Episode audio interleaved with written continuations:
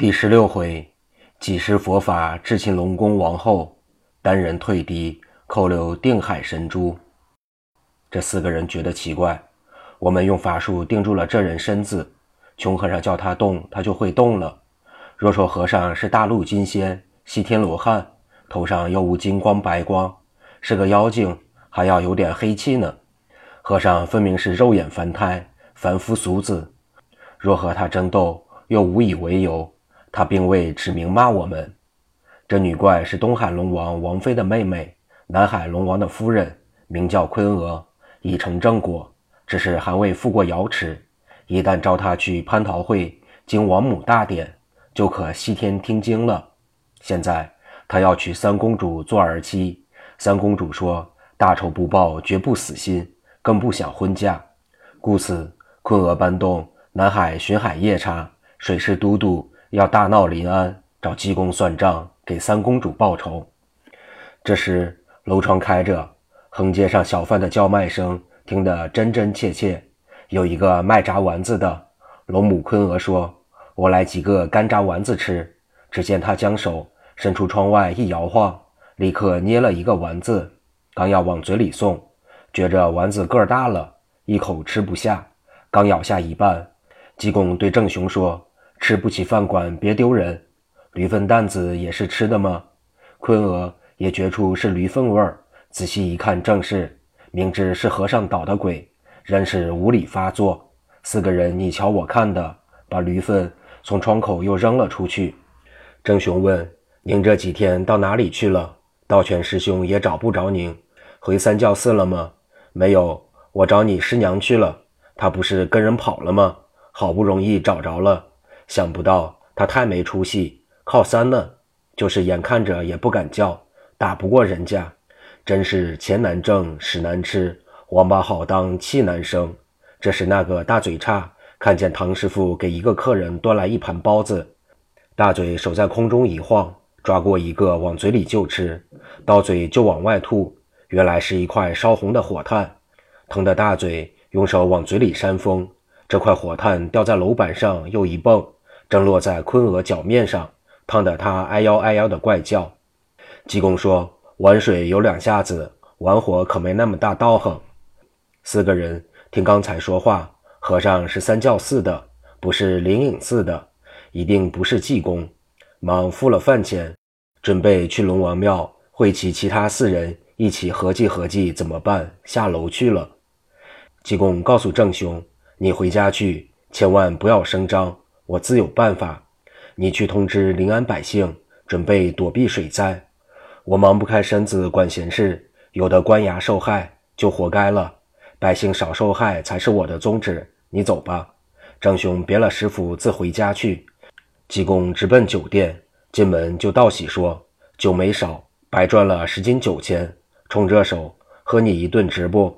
掌柜笑道：“十顿也值得。您坐下，我去给您弄点菜。”酒菜上来了，济公自斟自饮说：“掌柜的，今天你得改改口，不许称我圣僧，也不许提灵隐寺三个字。”掌柜的估计到少时就有热闹，大师傅放心，我记住了。您看我这个话没？不知他们用什么办法，也不叫也不动了。您给济公说：“别忙，先叫他多闭一会儿，再叫时好有劲。”掌柜的点头笑了。时间不大。那两个买酒的人又回来了。这次老八怪头闹临安府，来者不善。东海龙君并不知道，八个老怪之中，主要的是南海镇海夜叉，管理水府的都督鳌派。鳌派有一种法宝，是在通天女儿河里得来之物，所有仙佛之宝都惧怕这种东西。形似蟹足茧，长四寸，宽一寸多，茧的双骨上各有一眼。能将女儿河水全部吸来。凌空长老与李寒灵的两件法宝降魔杵、斩魔剑，就是扔在女儿河里废了灵光。鳌派给这宝贝取名叫万宝降灵锏，简称就是万宝金锏。他以此有恃无恐，自认大陆金仙、西方罗汉中无敌。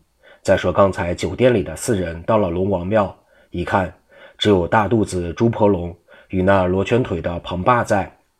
朱婆龙见龙飞来了，问鳌派与雷不及两人哪里去了。昆娥说：“没见他们在那儿。总之是在这里聚齐。等一会儿吧。我们四个今天酒没吃足，碰上一个对头，怨不得东海三丫头、万年永寿等屡被击败。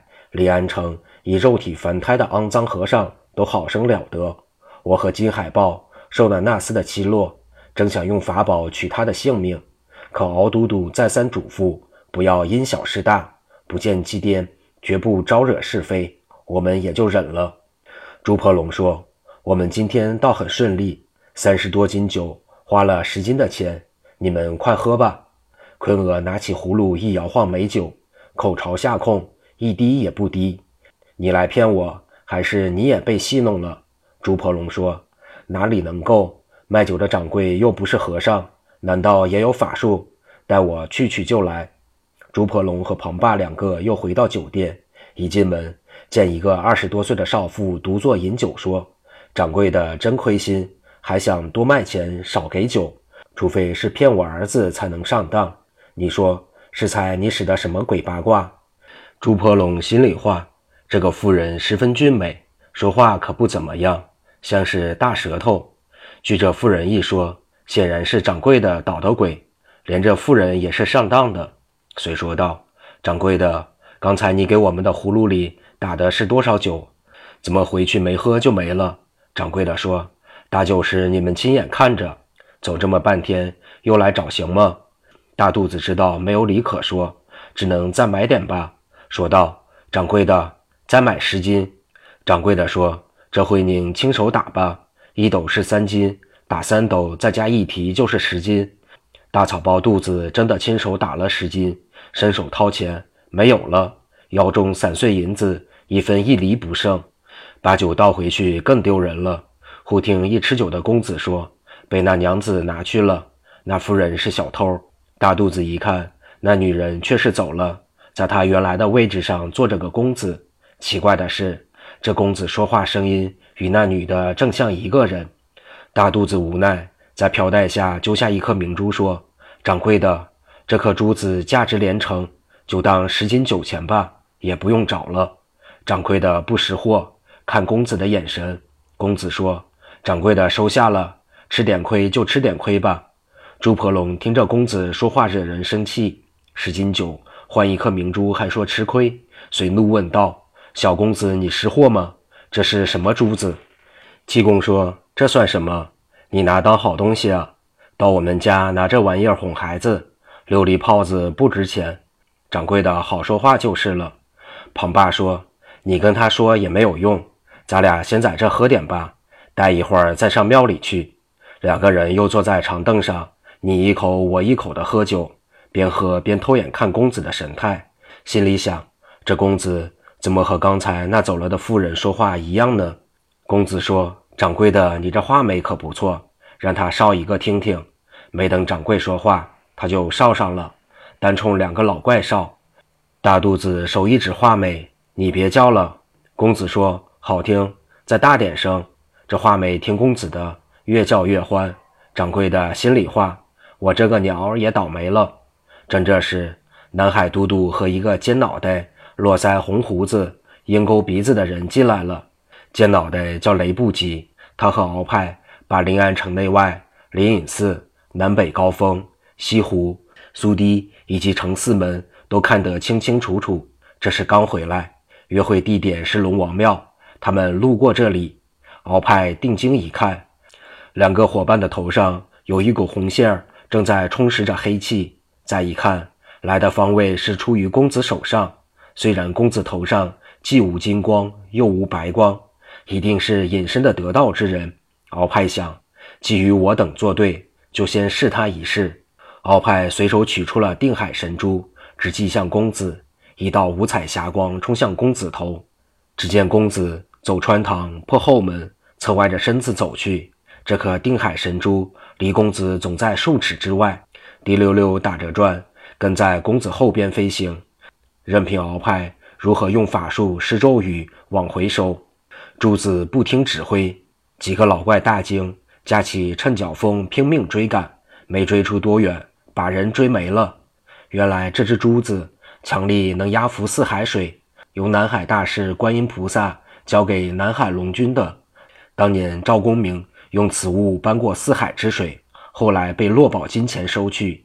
今天又出现了此物，若被它泛滥，恐怕临安要变成汪洋大海，数万百姓要被海水所吞。鳌派这次来，竟携带此宝，就是要威胁济公。济公要是顾全百姓性命，就得服输，服了要赔偿一切损失，什么镇江府金山下的水上华街、西湖的子孙生命等等，包赔得起或包赔不起还是小事，主要是济公的金身无法再回西天复命。现在还没见济公，让一个平凡的公子给拐去了，焉能不着急？四怪追公子没了踪影，只得赶到龙王庙。准备八人聚齐后，再设法找公子，并商量下一步怎么办。到庙的大门里，见其他四人已经到齐了。大肚子说了适才情况，全都大惊失色。其中有个叫丹峰驼的说：“都是朱婆龙惹祸，正是未成，先惹什么酒店？听万年永寿说，祭奠和尚神通广大，是个西方罗汉，让他先有了准备，我们难以顺利成功。”据说观世音几次要讨回定海神珠，龙王一再推说各江水神都想成其大事，多次泛海求援，没有此珠不行，故到今天未还。这次给丢了，观音若要怎么办？另一个是南海龙君二弟九江大帅，攻称南海二王，说道自己不要犯口舌，埋怨也无用。即使这样，就此把整个临安一股平了。如来不是说？而今人心大恶吗？瘟神也要灭种收人，这才叫癫僧下来普渡。他既然大开杀戒，不务正事，专与我们为仇作对，端了临安有何不可？坤娥一听，说有此一说。真到那时，他也无理可讲。二弟再说说，依你之意，怎么淹平临安？南海大都督鳌派说，二王的意思是否药水从中来，再往外溢？二王说：“不错，我和你分头进行，一个在城里，一个在城外。城外的必须拿下灵隐寺，将全寺僧人一发卷入龙宫，再做处置。最后定由二王在城外，其他人在城里。正要分头进行，济公来了，进得龙王庙门，冲八怪说：‘辛苦各位了，商量怎么样了？我也算一份。’朱婆龙刚要问，坤娥、金海豹都一愣。”金海豹说：“这不是在酒楼耍笑我们的穷和尚吗？抓他什么算你一份？”济公说：“各位等等再瞪眼，咱们可是都要找祭奠拼命的，可不能自起内乱。”老八怪一听，真假难辨。巡海夜叉大都督虽是多生一目，也看不透。总之，他认为和尚是凡夫俗子，头上什么光都没有，随便问问，不怕和尚捣鬼。遂问道。和尚，你的搬运法术从哪里得来的？为什么知道是自己人，还要戏笑我们？济公说：“灵隐寺是我的庙，生叫祭奠给夺了去，我气不出。偏巧碰上桃花女了，非要跟我拜天地。我们凑合了一年多，他教给我的能耐，大搬运、紧地法、摇山转、奇门遁甲、呼风唤雨、撒豆成兵，我偷着跑回来的。”要找济公报仇，可还是不行。刚刚跟他弄个平手，他会的我都会，可是我会的他也会呀。在酒楼请我吃酒的那个人，是我从济公他们那救回来的。你们又欺负他，我把你们错当成济公的看家狗了，所以跟你们开个玩笑。雷不及说：“这都无关紧要，请问你有个公子是祭奠什么人，你知道吗？”说完，把公子的形象描绘一番。济公说：“认识，从前是我儿子，现在成了济公儿子了。不过我们情谊还没断。孩子他妈总恨我没能耐，连老婆都保不住，叫济公爸去。我看我儿子刚才给他妈一个鸽子蛋。”鳌派说：“不是，别急，听我说。”济公又说：“那孩子说是在酒店里得来的，我特意到酒店找你们几位没有，听人说到这儿来了。”我就来给各位送个信。鳌派说：“咱去人问他要，他能给吗？”济公说：“东应的不行，靠面子还可以。那你辛苦辛苦带我去一趟。鳌派说。济公一皱眉，说：“我那老婆不见男的，现在还是那样。”说这话不住打量昆娥。鳌派心里明白，向昆娥说：“你跟这位师傅去一趟，如果不给时，咱再都去。”昆娥也只得如此说：“大师傅带路，和尚在前，昆娥在后，出了龙王庙，往南走去。”昆娥说：“为请教大师傅贵姓，在哪里住？”好说。济公说道：“我住牛犄角胡同包神庙。”昆娥说：“原来我们都是一道上的。”济公说：“大水冲了王八庙，一家人不认识一家人了。”昆娥说：“师傅真好取笑，法号是？”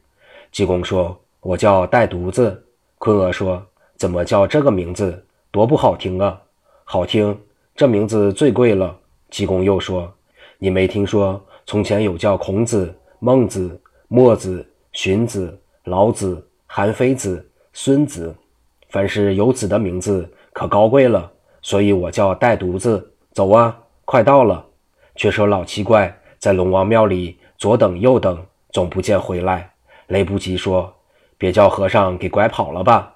六个人都不爱听，又不是凡俗的人，能跟人跑吗？看看天气入夜，上哪里去找？”雷不及说话就难听。这和尚老婆被济公扒了去，上咱这儿找不来了。这一说，给几个人提醒了。朱婆龙说：“咱别上济公的当了，想必是回不来了。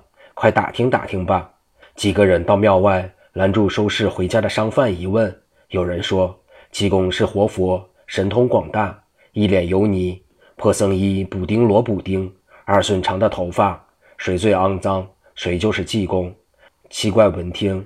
只气得三煞神咆哮，七窍生烟。鳌派说：“救不回王妃，怎回去交代？快按方位齐心努力，水灌临安。二王带两个出城，其余三个都跟我在城内。七怪，做起法来，只见正南方忽来一片黑云，倾盆大雨，直下到东方发小，宫满壕平，有赞为证。潇潇洒洒，密密沉沉。”潇潇洒洒，如天边坠落明珠；密密沉沉，似海口倒悬滚浪。初起时已是瓢泼，到后来竟是倾盆。沟壑水飞千丈玉，洞泉波涌万条银。泉城之内堪堪满，深渊沟涧渐渐平。却如四海来聚会，道谢天河往下倾。次日中午，百姓都被挤上了城墙，大街上的水高齐胸，城里。大小三四白眼井往外窜水，如同黄河开口子。开始还好，后来城外水越涨越高，城里水涌不出去。不过事前济公在街上插了碗口粗的三条主管泄水，故此虽然水势来得凶猛，但是消得也快，大大减轻了百姓的灾情。这次济公单独会老八怪，是因顾及鳌派的万宝金简。因为无论什么宝器与此简接触，马上失灵作废。大陆金仙被此茧着身，也要去了千年道行。故此，济公不用任何人帮忙。次日下午，济公在灵隐寺露了面。西湖上空总有一道数十丈长的彩虹，两头垂下。凡是接近灵隐寺的海水，全被彩虹吸上了天空。二王看得真切，踏水来到济公前边：“你是济癫？”和尚说：“正是我老人家，你把我们龙宫王妃押到哪里去了？我舍不得押她。”济公说：“他说不回去了，要跟我搭伙了。”气得二王怪叫：“你气死我也！”济公说：“你哥哥的老婆，你吃什么醋？你尝尝我和尚老爷的厉害吧！”说罢，将僧帽往空中一抖，二王嗤的一声钻入水中，到城里找鳌派去了。不多时，鳌派与二王来到城外。过了西湖，一眼见到济公正在指挥着彩虹吸水。鳌派抖手记起万宝降灵锏，说道：“癫僧，看你往哪里走？”不知济公和尚怎么逃脱。下回书中再续。